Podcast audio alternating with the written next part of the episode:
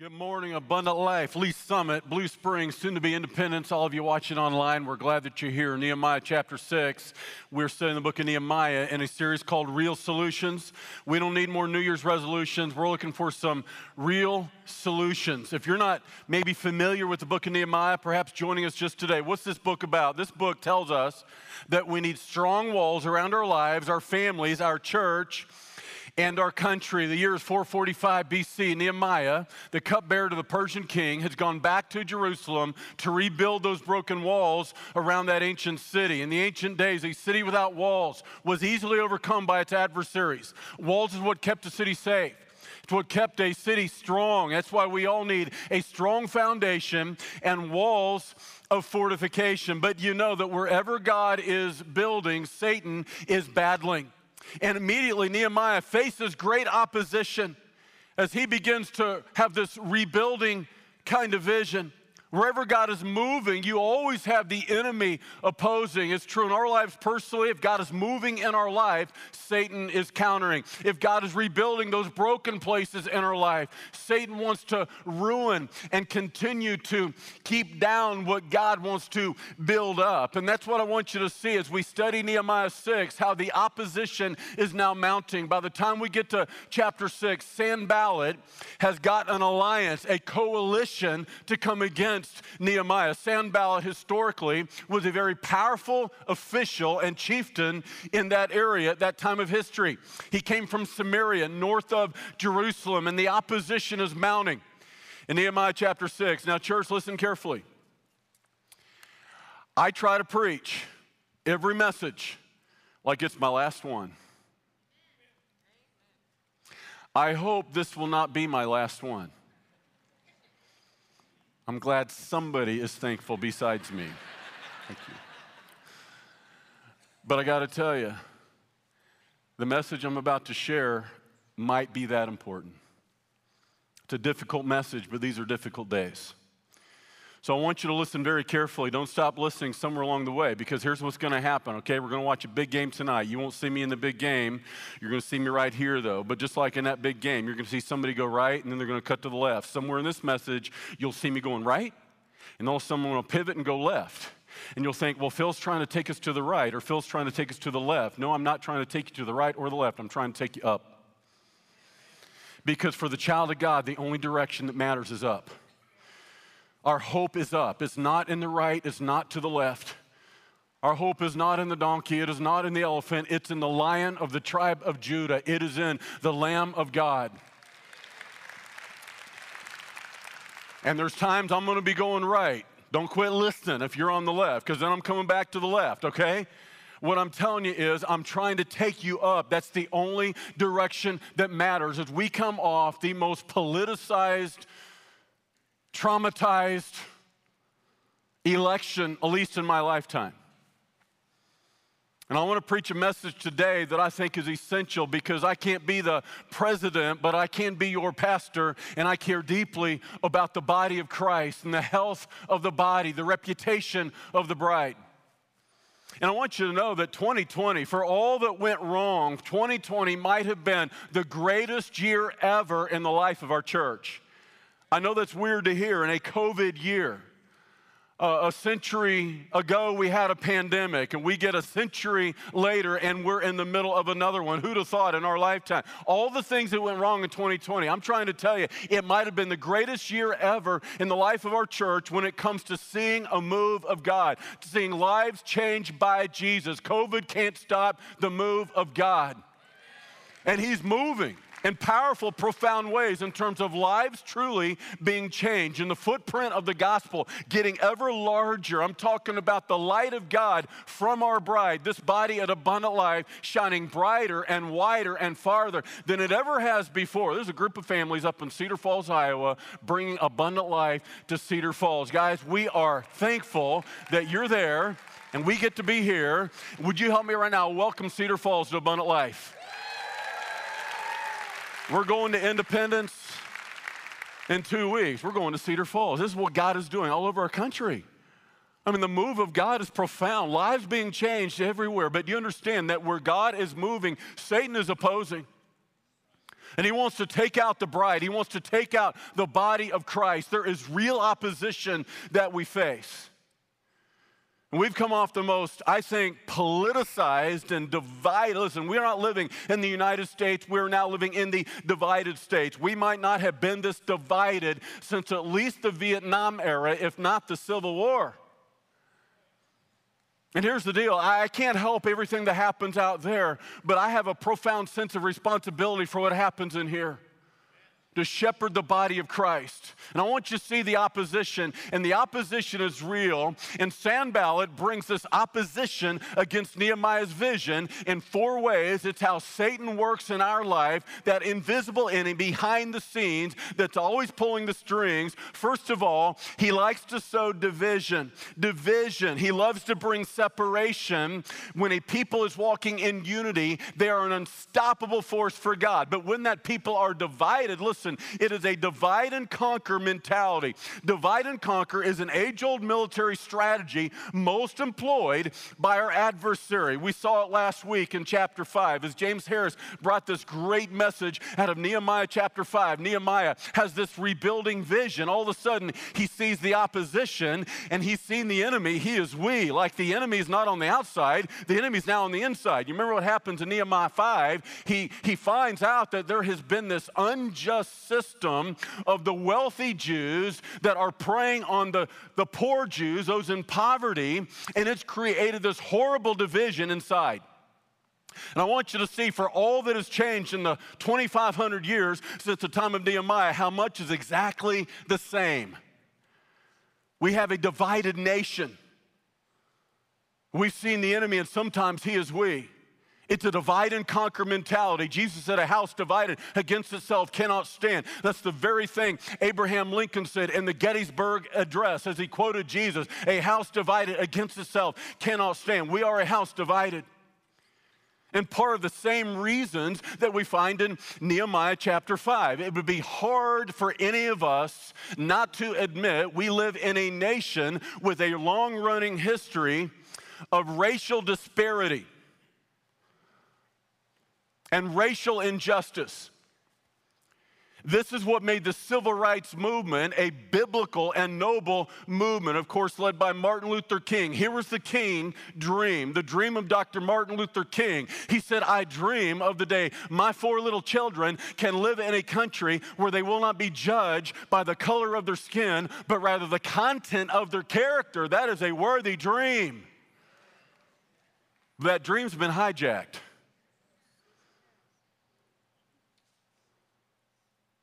By other people for their own political gain, which is why the modern social justice movement is not a biblical movement, it is a political movement.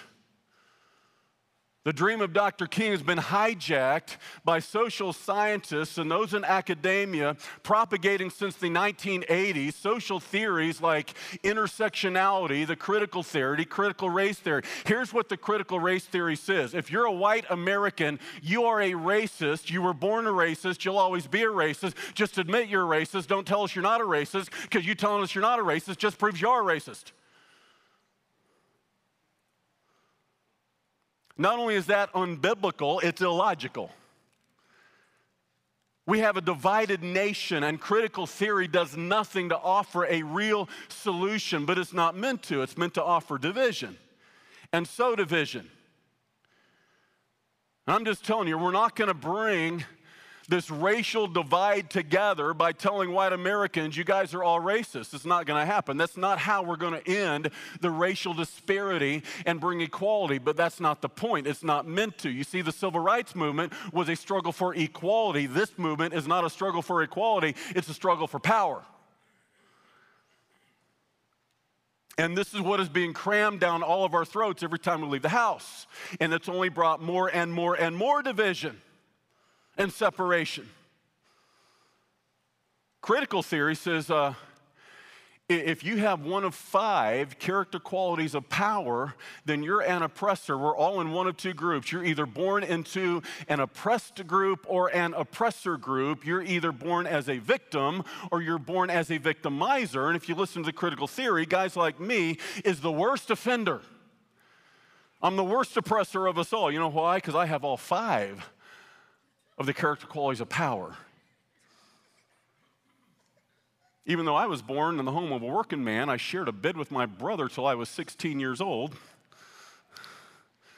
I was born with a silver spoon in my mouth.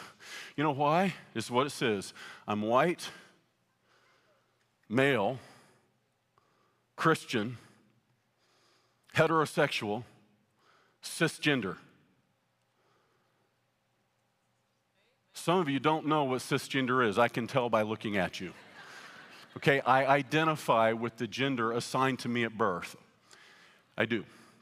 And because I have all five of those, I'm an oppressor. I'm the worst kind of offender. I want you to understand something.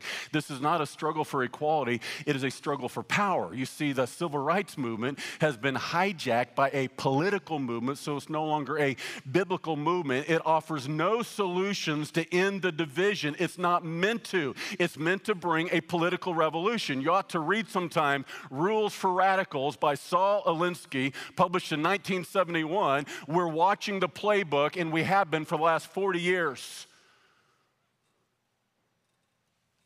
We're not going to end racial disparity and racial injustice in this manner, but it's not meant to. And what has happened is it sows more and more division out there. And what concerns me is not just what goes on out there, it's what happens in here within the body of Christ. Like one of my number one concerns has been since COVID began the reputation of the church post COVID, the reputation of our Lord post COVID, the reputation of Jesus, the God that we serve. We carry his name, his fame. Will he still have a reputation worthy of his name post this election season? And some of us haven't carried his name without tarnishing his reputation. And I've witnessed it and I've watched it.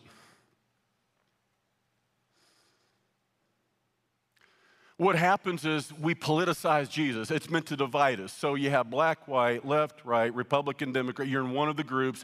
Pick your group. If you're not in that group, then you're my enemy. And instead of love your enemy, it's destroy my enemy. That's kind of the mentality now of modern society. I want you to see what's happened is it's sown this ugly division and animosity, hostility in our country. And I'm watching it even affect the health of the body, not simply our church. I'm talking the church. And so we politicize Jesus. When Jesus did not come to launch a political movement, he came to launch a spiritual movement. It was a movement that radically altered the world. It changed the world, not because early Christians had any religious rights. They had no constitution, no First Amendment, no freedom of religion. They weren't going to march on Rome with a political rally to change the system. No, it was 120 people filled with the Holy Spirit with a message of power and redemption and forgiveness and reconciliation, and it changed the world. Yet we look for political solutions to spiritual problems. And it sucked us in. I'm talking the body of Christ. We get sucked into this. It's not that you should be apolitical as a Christian. We need more godly people in government, not less. But here's what happens we politicize Jesus. We want Jesus to be on our side. No, the reality is it's, it's not get Jesus on our side, it's am I on Jesus' side? Am I on God's side? It's not God get on my side. And this is what happens. If you lean left, then Jesus is a Democrat. If you lean right, then Jesus is a Republican. We politicize Jesus. If you lean left, Jesus is a socialist. He's a social justice warrior. If you lean right, well, he's a capitalist. He's for freedom, he's for liberty. So we get sucked right into the ugliness of fallen men working within a fallen system. And it comes out of the mouth of Christians. I've personally heard this just in the last few months, last few weeks. Well, you can't be a Christian and be a Democrat. I have read the New Testament many times. I'm very familiar with the Bible. I have not read that verse yet. Your political affiliation is not a condition to be a Christian. And being a Republican will not get you into heaven. Now, I, have heard this from the mouth of Christians. Well, if you voted for Trump, you're going to hell. How reprehensible. How absolutely reprehensible. be careful, you might be the one going to hell. Can we just agree that not everyone that voted for Biden is a Marxist, not everyone that voted for Trump is a racist? See, we need to quit saying this stuff. This inflammatory, polarizing, broad brush statements that simply aren't true. That is not judging each other with the content of their character. It is broad brushing everybody into this broad group. That is not true. That is not the dream of Dr. King. That's not a core value of Christianity. And I'm telling you, we will not reach the next generation with the gospel with a political Jesus. They're not going to follow a political Jesus. We will lose our kids. We will lose the next generation to the faith. They're not going to follow that kind of Jesus. Absolutely the worst look I've ever seen for our Savior is when I saw a Jesus Saves flag in the middle of all the Trump flags as they are storming the Capitol chanting, Hang Mike Pence. And right in the middle is a Jesus Saves flag. I'm dying like, gee, I can't. Can you imagine what Jesus is thinking? Don't put me in the middle of that.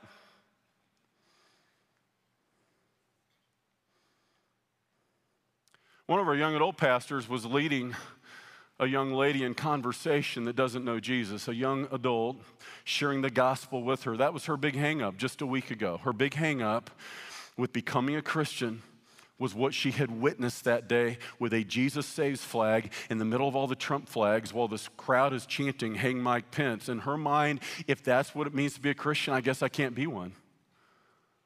Of course, that's not what it means to be a Christian, but that's what she was taught by what she saw.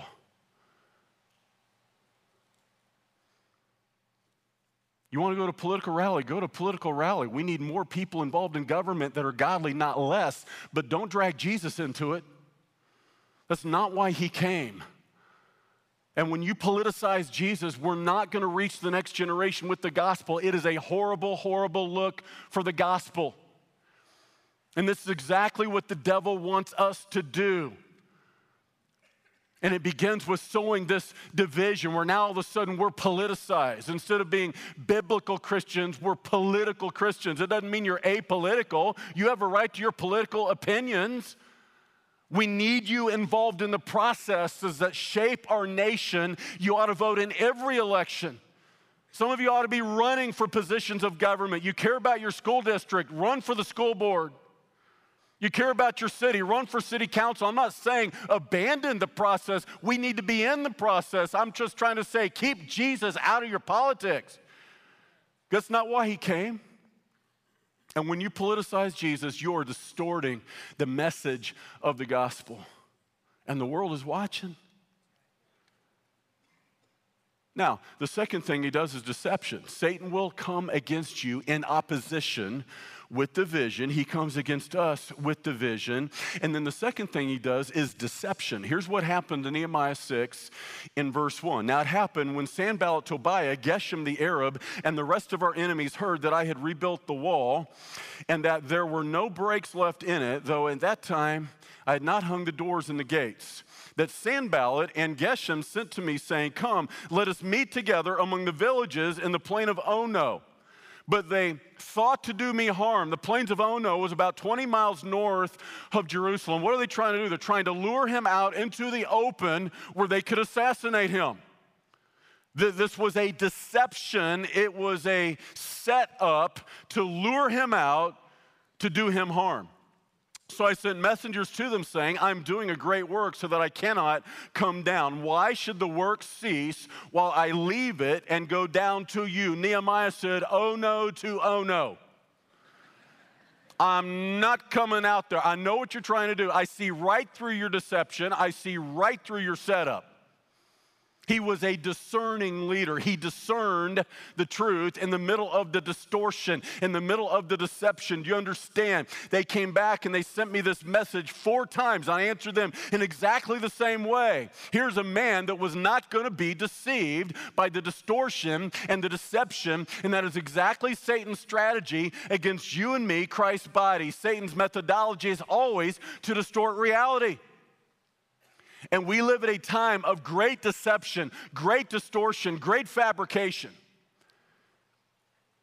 It's harder than it's ever been to really discern what in the world is really going on. I mean, where do you turn? Where do you go? Well, some of you have been going to the wrong places. And you've been deceived by the distortion. It was supposed to become the information age. I remember 20 years ago with the emergence of the internet. Hard to believe it's only been 20 years since the internet really emerged. It was called the World Wide Web. Haven't heard that phrase lately, have you?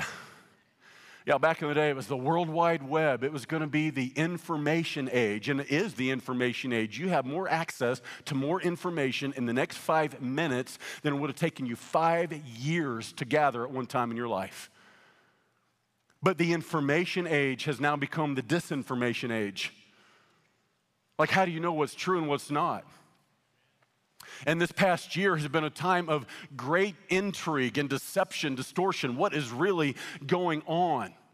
You know what it says in 1 Thessalonians 5:21? It says this, test all things, hold fast to that which is good. Don't make a snap judgment about anything. You need to test all things. Prove what is true, hold on to it, and reject the rest. And there's some of us that have been deeply deceived. Like I started getting conspiracy videos sent to me almost from COVID day one. Phil, what do you think of this? Phil, listen to this. Phil, watch this. For the last 10 months, guess what I've been doing? Testing all things. I'm not making a snap judgment about anything. Just sit back, don't get in a rush, test it. So as soon as the vaccine came out, I started getting more videos. Phil, watch this. He, he, did you know that according to the internet, and you can believe everything on the internet, did you know the vaccine has technology in it that will change your DNA? It's the science of transhumanism. Did you know that it's got Luciferian molecules in it? Luciferian molecules, that's a real thing. It's what makes fireflies light up at night. It is. So it's got Luciferian molecules in it. It's going to make you light up and glow for about five minutes. that would help some of us a lot, actually. But the worst part about it is it's got technology in it that will allow the global elites to track your every movement, modify your behavior, and change your emotions. No, they do not need a vaccine to do that. We carry it around in our purse and our pocket everywhere we go. that technology already exists. It's in your smartphone. See, what we're doing is we're taking the truth narrative and we're superimposing false narratives into the truth narrative. If you're a believer in God and a believer in the Word of God, God has given us a glimpse into the future. There is a reason COVID has happened. I've said many times since the inception and the origin and the beginning that COVID is a significant event in a series of significant events that will ultimately lead to the main event, the second coming of Christ. What do we see in Revelation 13? 13, we see a universal governing system of Marxism where there is a complete control of the banking system. It is a universal political and economic system. That is the truth because the Bible says it. The Bible's never been wrong about anything it prophesied ahead of time. I can believe it not only because the Bible says it, but we are witnessing it. This is not conspiracy. This is not QAnon. Is that how you say it? QAnon. Yeah, this is not, be, this is not being done in clandestine meetings behind closed doors. It's being done in the open. Just listen to what world leaders are saying. The props, the players are being positioned on the world platform for the fulfillment of this prophecy. It's called the Global UN Agenda 2030. This is not a, this is not a conspiracy, it's being done openly. Just listen to what world leaders are saying. They're even saying that COVID has given them a chance to accelerate that global vision. That's the Great Reset. That's the very term they're using. And you can read about it in Revelation 13. I've taught about it. You should get online and listen to my Revelation 13 teaching. Three sermons. We're watching it happen. Now, here's what happens we take the truth narrative and we're superimposing the false narratives. Well, the vaccine is how they're going to do it. No, the vaccine is a vaccine. The mark of the beast is a banking system. It controls who can and who cannot buy, sell, or trade. So here's what I do I started getting these videos. I'm not a trained scientist. You have podcasters and pastors and preachers getting on social media talking about things they have no idea, honestly, what they're even saying. Going back and telling their congregations, don't take the vaccine. This is a mark that I, am not telling you if you should or you should not. I'm for freedom. I think you ought to have the right to decide for yourself if you take the vaccine. But I'm telling you, if you don't take the vaccine, don't make that decision because you think it's the mark of the beast technology and some third party global elite's going to control you if you do. Because that is not true. I did this crazy thing. I had this crazy idea. Okay, test all things, hold fast to that which is good. I think I'll call a scientist. I did. Had about an hour conversation with a real live scientist who goes to our church who is godly, who has a biblical worldview. He believes Revelation 13 like me and you. I asked him specifically after having him listen to this video. Guess what he said? Nah. None of that's true. This vaccine doesn't change your DNA. By the way, it has no fetal tissue in it either. All those questions people are asking. You test what you hear before you decide if it's true. I started getting all types of emails and text messages, you know, after the election, and all the chaos that took place afterwards. Test all things.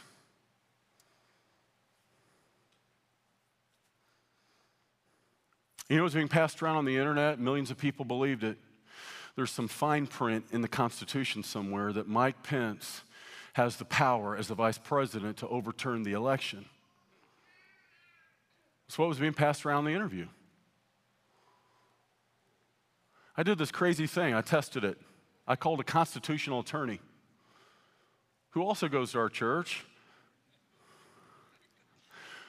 who has defended religious liberty cases all over America for the last 20 years, who has argued for the U.S. Supreme Court. I asked him, is there really fine print in the Constitution that gives the vice president the authority to overturn the election? That's what Trump had asked him to do, which is why everybody was chanting, hang Mike Pence, uh, hang, hang Mike Pence.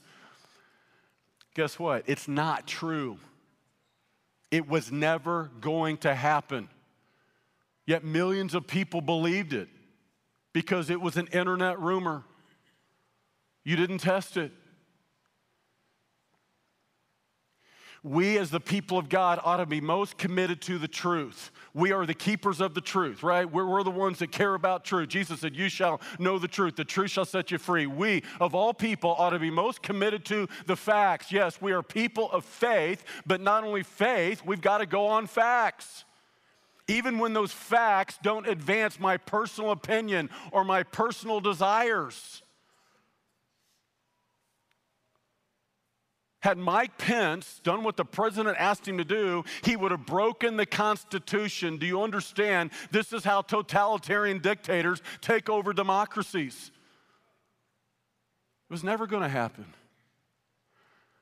Two weeks ago, I start getting texts and emails sent to me hey, Pastor Phil, be ready, because there's going to be martial law within 48 hours. Another internet rumor it's coming, it's going to happen. 48 hours, martial law, it's going to be locked down. Here was the internet rumor that President Trump was going to call for martial law on the day of the inauguration to stay in power. Millions of people believed it. It was never going to happen. It was an internet rumor, yet millions of Americans really believe something was going to happen. Pastor Phil, something big's going to happen. Well, I don't know what, but something big's going to happen. And here's the reality some of us were disappointed when it didn't happen. Do you understand what you were hoping for? You were hoping to abandon the U.S. Constitution for a martial law, a police state, for the sake of somebody taking over This is what we're hoping for. Hey, I don't care if you voted for Trump or against Trump. Imagine the implications. This is how totalitarian dictators take over democracies, yet we're cheering for it. And it's a bad look for the body of Christ. It's just a bad look for the body of Christ. It is a bad look for Jesus. It is. Test all things, hold fast to that which is good. It was never going to happen. It was an internet rumor. Listen, I'm imploring you as your pastor, get off Facebook, get your face in the book. I promise you, you have everything you need already in your hands. I will promise you have divine revelation. I know when you, you don't know what's going to happen and you're trying to figure out what's going to happen and you're fearing the future because there's so much uncertainty and there's this sense of, well, you know, QAnon's got some special revelation, some insider information. You've got insider information, you have special revelation. God's told you everything you know to prepare for the future. And the reality is, it just makes us look crazy. Listen, the lost world already thinks we're crazy. Think about it. We believe in somebody that came back from the dead. That sounds crazy. Let's not prove to them the right. I care about the reputation of the bride of Christ. I care about the reputation and name of the Lord Jesus Christ. This doesn't make him look good. This is not going to help us reach the next generation with the gospel. And it's a distortion. We need to walk in reality, test all things. I mean, people, you're following pastors and so called prophets on the internet or radio or television, wherever you, and you know, I, I know there are men of God all over the U.S. that prophesied Trump is going to win.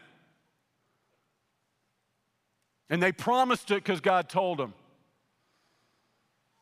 They had a 50 50 chance of getting it right. Why are you still following that guy?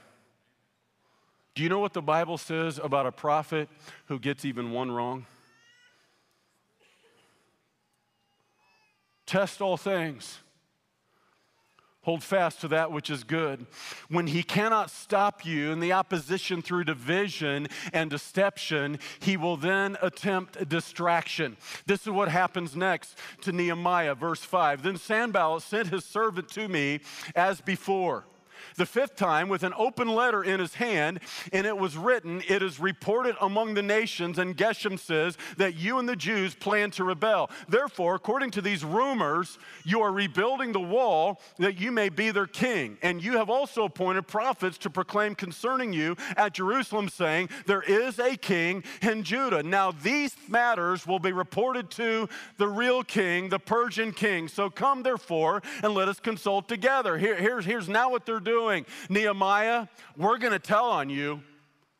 Yeah, we've heard that you're going to announce that you're the king, and we've heard that you're trying to lead an insurrection, which is why you're really rebuilding the walls of Jerusalem. What were they trying to do? A rumor campaign, character assassination. Distraction can become destruction to a godly vision. I'm telling you, this could have become an enormous distraction for Nehemiah this rumor campaign, this gossip campaign. You're trying to lead an insurrection. We're going to report you to the king. This could have petrified him and fossilized him. I'm trying to tell you, this could have been a real distraction to him. I've had people attack my reputation. Try to assassinate my character. Let me tell you, as a leader, that is a big deal because all you got is your reputation. When you lose it, you got nothing left to lead with. I know what Nehemiah could have been thinking, but he wasn't. You know why? Because he was not going to be intimidated, and most of all, he would not be distracted. Look at how he answers them. Then I sent to him, saying, No such things as you say are being done, but you invent them in your own heart. The end. That's all he said about it. That's it. He didn't get on his social media, start blowing everybody up. He didn't get on his Facebook page with all the zingers and the cliches, and he didn't, you know, over defend himself, which just gives credibility to your enemy. He didn't get on his Twitter, Twitter feed. he just says, What you said isn't true. I'm going back to work. I'm not going to be distracted. I'm going back to work. Church, it is time to go back to work. It is time to get back to work.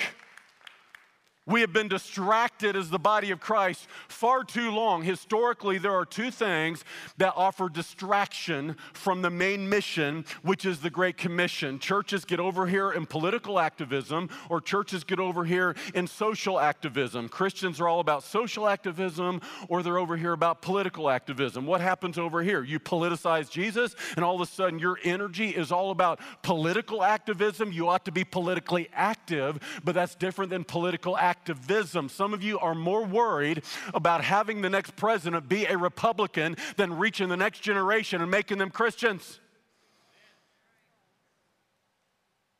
Somebody got on your Facebook page, could they convict you of being a Christian?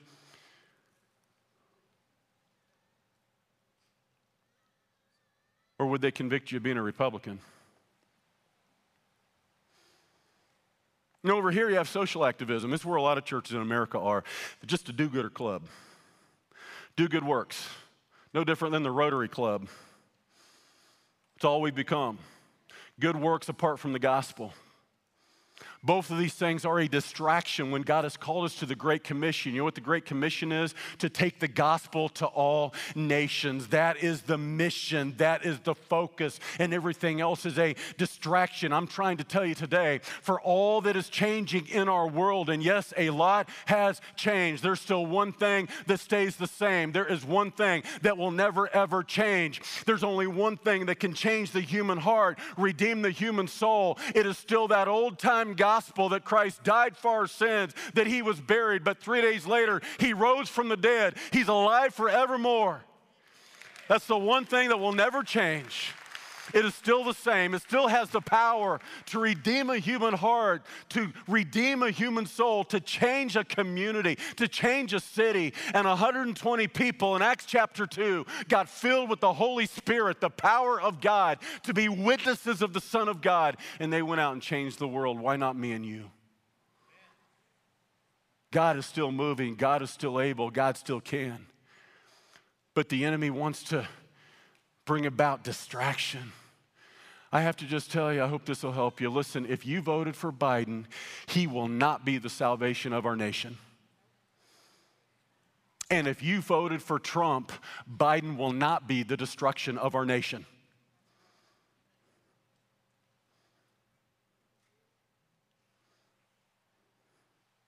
It's time to get back to work. Get focused on the main thing Jesus called us to do. And he'll bring the opposition through division. He'll bring opposition through deception. He brings opposition through distraction. And when that doesn't work, he'll bring the intimidation. And this is what happens next to Nehemiah. Then I sent to him, saying, No such things as you say are being done, but you invent them in your own heart, for they all were trying to make us afraid saying, Their hands will be weakened in the work, and it will not be done. Now, therefore, O God, strengthen my hands. Afterward, I came to the house of Shemaiah, the son of Delaiah, the son of Mehetabel, who was a secret informer, and he said, Let us meet together in the house of God within the temple, and let us close the doors of the temple, for they are coming to kill you. Indeed, at night they will kill you. What they've done is paid someone to come to Nehemiah saying, Hey, they're coming to kill you. I need to warn you. You need to come hide in the temple, come to the sanctuary, the Holy of Holies. They'll never get you there. Had he gone into the sanctuary, the Holy of Holies, that would have been a capital offense. They would have charged him with blasphemy and they would have legally executed him. It was another setup. They were trying to intimidate him to make a rash decision. Listen, fear is a motivator, but it's a horrible motivator. And for some of us in the last year, we've been motivated by fear. And that's why we haven't tested everything we've heard against the scripture. We haven't tested everything we've heard against facts. We, we, we, we've moved irrationally. Because fear is a horrible motivator, not Nehemiah. Look at how he responds. And I said, Should such a man as I flee? And who is there such as I who would go into the temple to save his life? I will not go in. Do you understand? As the people of God, we have nothing to fear. We have nothing to fear. How about we start living like we actually believe half of what we say we believe, like we actually serve the living God, the sovereign God of the universe? How about we start living that way? I mean, we believe God is alive, we live like He's died. We have nothing to fear. That's what Nehemiah says. I'm not going to run. I'm not going to flee. Who am I, a man to flee? The body of Christ, I know what you fear. The body of Christ, Christians everywhere fear that we're going to lose our religious freedoms. I'll submit to you the problem is not that we are losing our religious freedoms, the problem is we're not exercising our religious freedoms. We're not losing them, we're not using them. Think about this for a moment. If tomorrow it became illegal to share the gospel with anyone, how much of your life would change? When is the last time you shared the gospel with anyone? If tomorrow it became illegal to go to church, well, I happen to know, according to the statistics, church attendance has been in decline for the last 20 years. See, the problem is we're not losing our freedoms. The problem is we're not using our freedoms. We've taken for granted our freedoms. Are there people in our government who would love to do away with the First Amendment? The absolute answer is yes. Are there Marxists in our government? Yes. They're too wise to call themselves that. Just listen to what they say. See, we are built as a liberal democracy. That is what this means. Meaning, if you're a traditional Republican or Democrat, you still agreed on some core values. In a liberal democracy, you still believe in free speech. You still believe in freedom of religion. But we're seeing that change. You know why? Because I told you the system's been hijacked. It's a political revolution which is why you're now seeing censorship for the first time in American history. It's the cancel culture. In a liberal democracy, whether you're right or left, you invite a diversity of thought. Not anymore. Now there's a desire to control the narrative, control the information. Yeah, is there an attack on the First Amendment? Absolutely. But let's celebrate some wins here. The system our founders put in place has worked exactly like they envisioned from 1789. It's working. So let's celebrate some wins, all right? Let's just think about this for a moment because there's been an abuse of power on the federal level really for the last 20 years both Republican administration as well as Democrat administration. What Trump told Pence to do was unconstitutional. Thank God he didn't. Before that, the Obama administration. Think about this regardless of what you think of universal health care, the problem with Obamacare is that it mandated religious institutions pay for abortions for its employees in direct violation of a Christian core value. The disdain and open disregard for the First Amendment is amazing. Guess what happened? Over 40 charities and religious institutions around the nation sued their federal government one of them was a Catholic charity called Little Sisters of the Poor. Took them seven years, but finally last summer they won their case. The system worked. Just a couple of months ago, a couple of houses of worship, a Jewish synagogue and a Catholic church sued Governor Cuomo in the state of New York for the right to gather like we've been doing here since May. Guess what? The Supreme Court ruled in favor of religious freedom. Let's celebrate some wins here.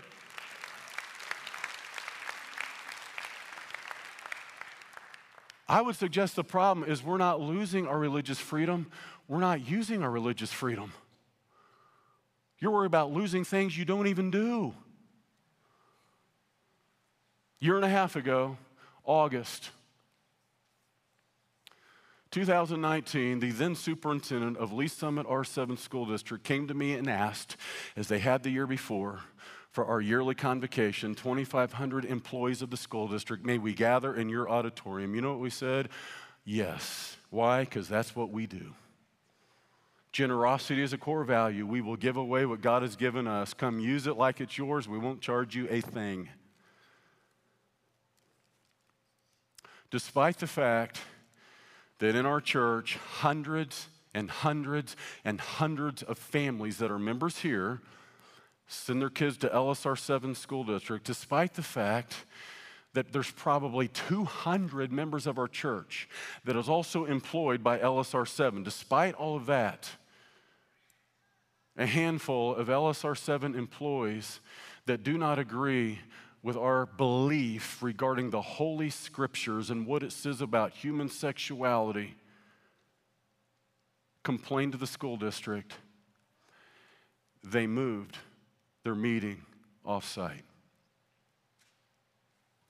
The next day, the Lee's Summit Journal of Kansas City Star ran a hit piece on our church. Do you know we hate gays here? That's what it said. Bunch of bigots.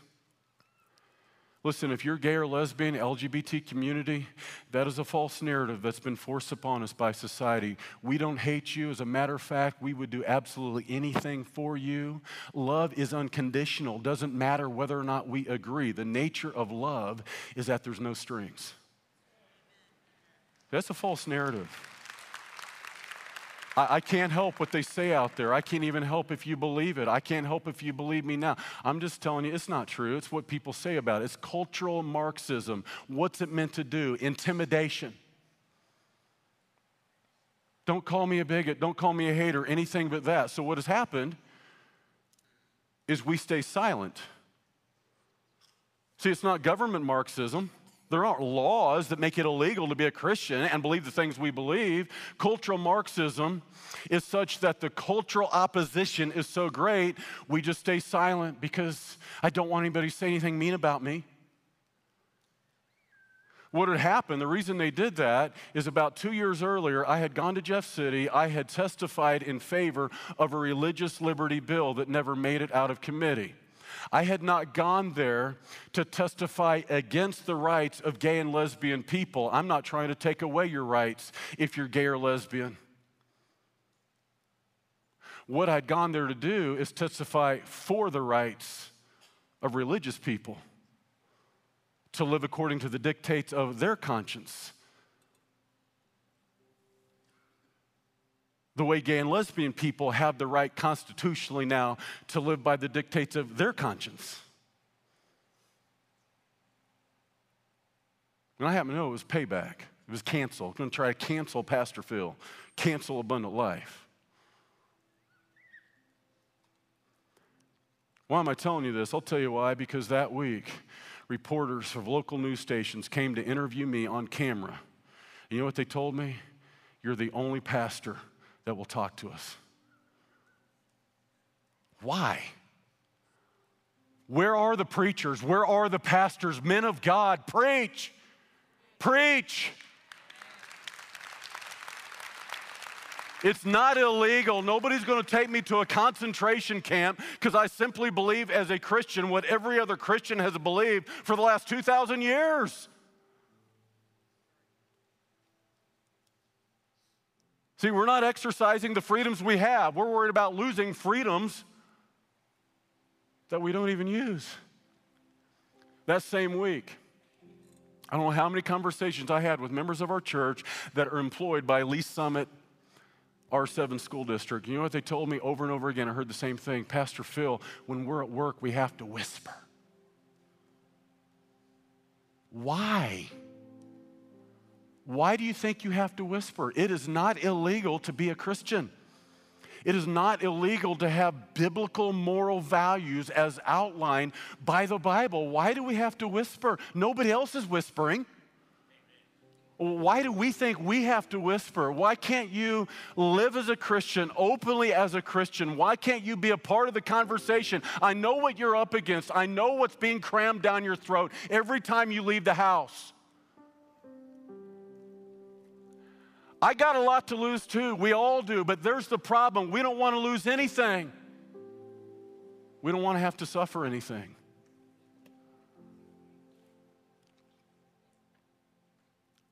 And right there is the problem.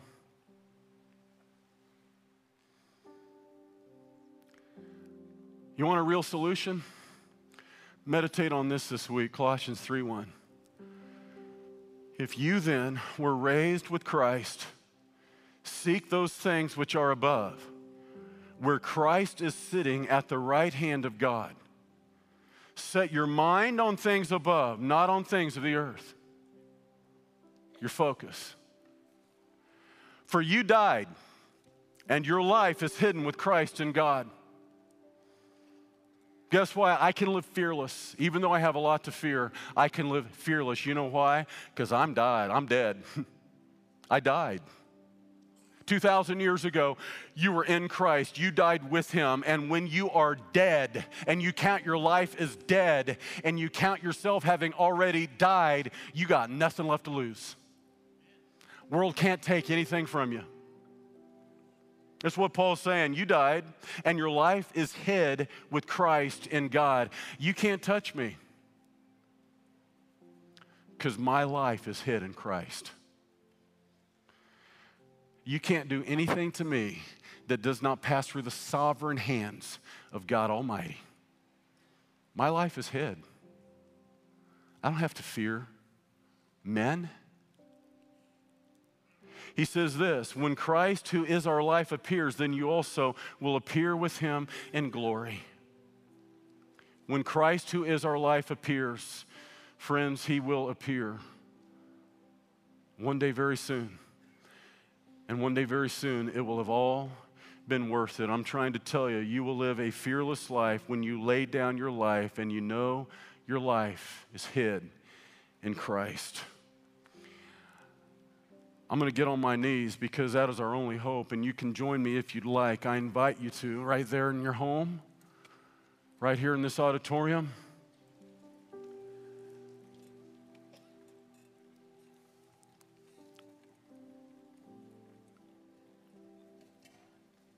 We need God so very much. Lord, we know that we are in a mess in these United States.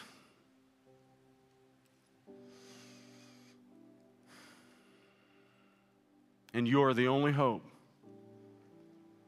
of our salvation. We ask that you might repair the foundation, rebuild these walls of protection.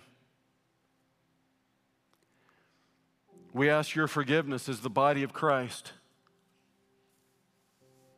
We have not guarded your reputation.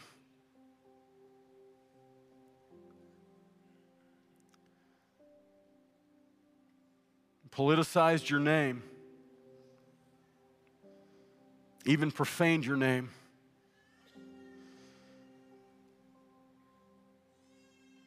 And Lord, we're praying for a move of the Holy Spirit of God of true biblical historical proportions. We're praying for another great awakening. A move of God's Spirit all over this land. On every person that names your name, that the fire of God would fall,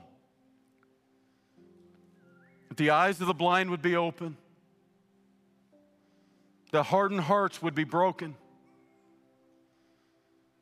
that we could see a move of God, redemption, reconciliation, that your name would be exalted. We ask for the filling of the Holy Spirit and the power of God to be with us all. Upon this bride in the days ahead, the bride of Christ at abundant life. In Jesus' name, amen.